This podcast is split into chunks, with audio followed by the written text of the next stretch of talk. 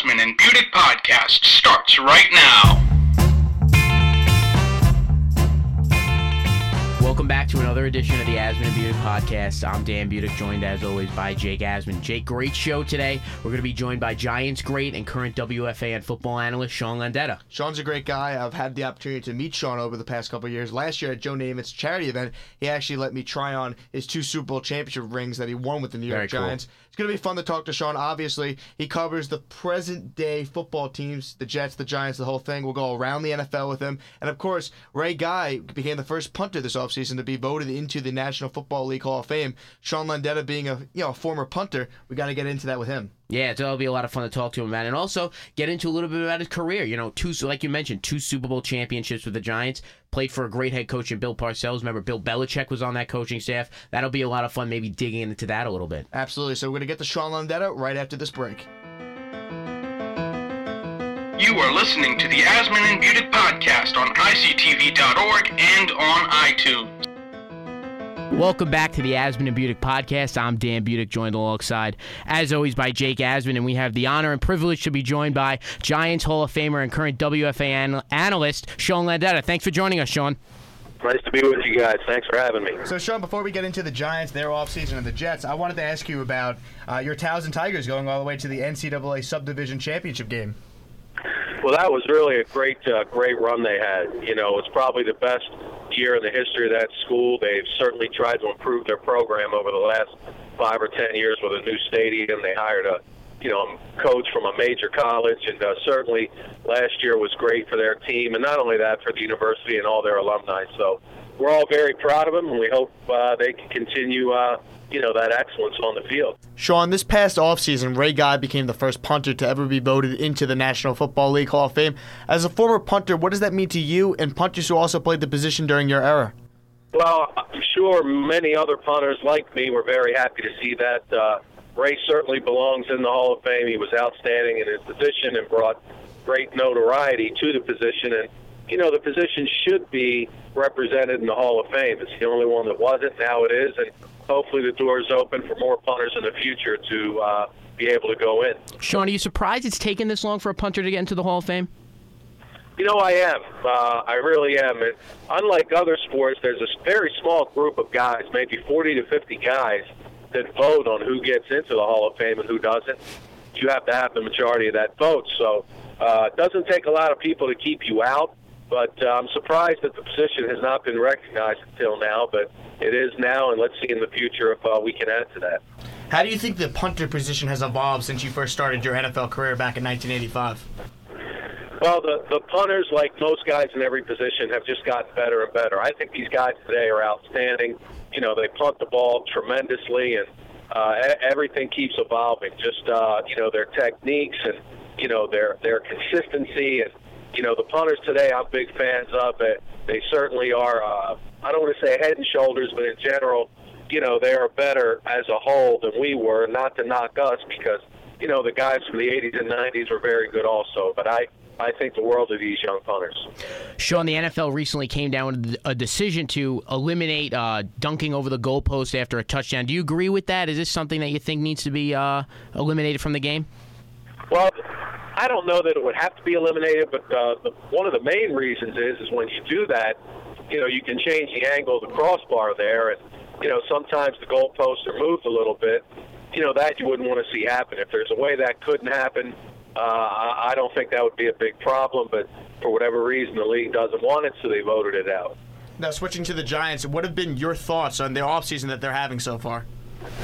Well, certainly uh, you can make the case that of all 32 NFL teams, they've been more busy than anybody. I think they realized the last three, four years, you know, if, if you look at the number of wins and losses, it's not what they want. Uh, certainly, they did win a Super Bowl a couple of years ago. That can never be taken away from them. But you know, a few nine and sevens and a seven and nine, you know, they understand something has to change. So I give them a lot of credit. You know, they've gone out and tried to upgrade their team. They've done their part. Now the players that have been signed, they've got to go out and perform on game day and do their part. Are you surprised the Giants didn't bring back Justin Tuck, a fan favorite? Obviously, won two Super Bowls with the team and let him uh, go off to Oakland on a two-year deal. Well, I know they made him an offer. Uh, they wanted to see what he was worth on the open market. No, no teams wants to bid against themselves, so they'll tell a player, "Go see what you can get, then come back to us, and we'll see if we can match it." Certainly, they were not able to come close to matching what the Raiders gave him. Uh, I'm sure Justin was bothered by that a little bit, you know, just out of pride. But you know, the Giants loved his play here and him as a person, and you know, who knows in this crazy NFL? Maybe he goes to Oakland for a year or two, and maybe he finds his way back to the Giants. Now, Sean, last year Eli Manning had probably his worst season since his rookie year. What do you think went wrong with Eli Manning, and what does he have to do this upcoming season to make sure that he gets back on track? Well, we all know what an outstanding player he's been. Uh, last year, there were a lot of things I think that contributed to him not having the year we were hoping he would.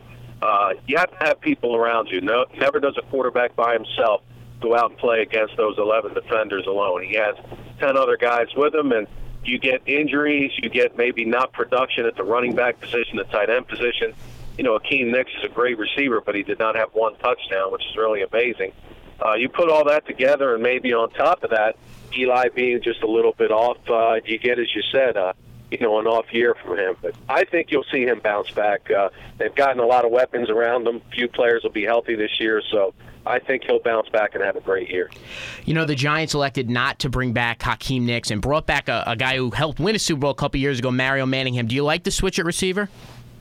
Well, I'd like to think they they wanted Nicks back, but again, maybe the other offer was better. We don't know everything that went on inside the Giants building there, but you know, Nicks is a heck of a player. He has been. I know last year the you know the production was down, but he's still so young, and I think he has a lot of great years ahead of him. Would have loved to have seen them bring him back, but they chose not to. Let's let's hope Mario Manningham can come back and contribute. Uh, you know, I don't think things went in San Francisco the way he wanted them to, but as you said, he was a productive player here, and you know, let's hope him and also uh, Rueben Randle can step up and, and be the receiver they hope he can be. Now, Sean, switching to the other team in New York, the New York Jets.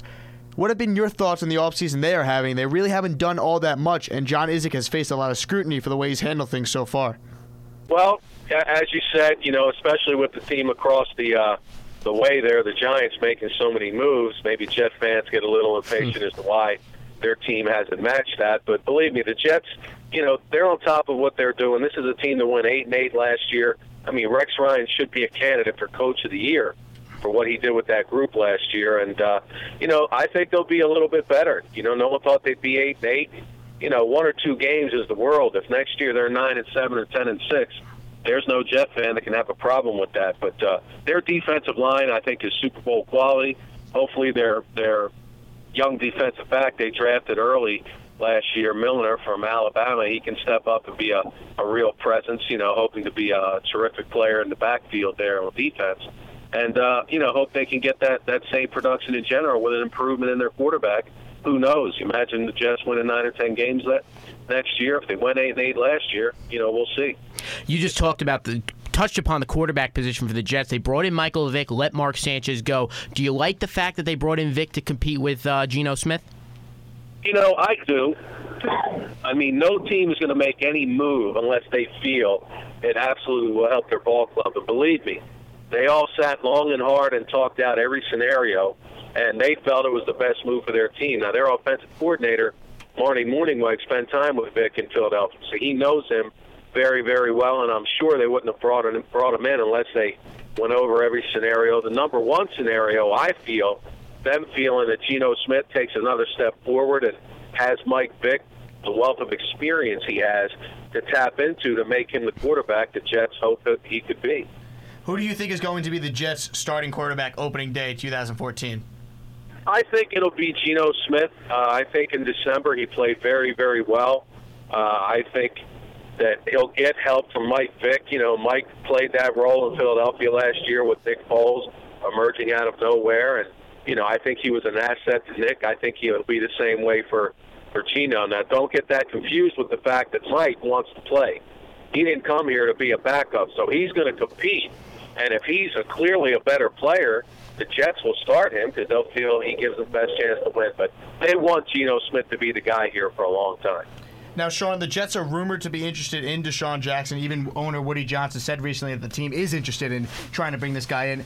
Do you think that would be a smart move, bringing in a guy that's been known as a diva type of receiver after what they just went through with Santonio Holmes?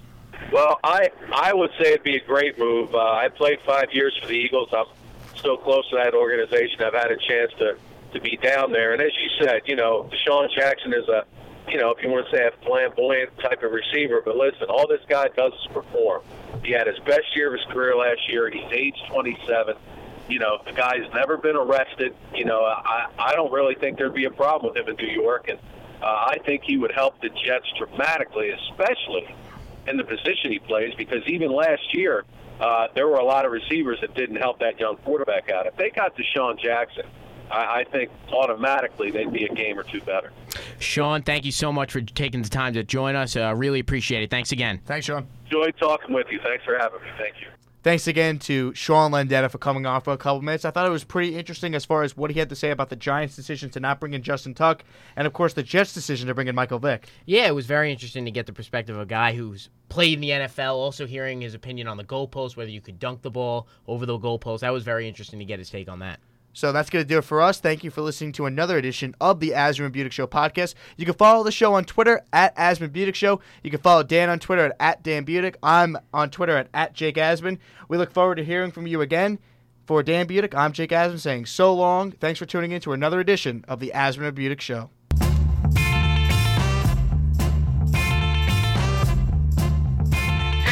Listening to the Asman and Budick podcast. Make sure you go onto iTunes and subscribe to the show.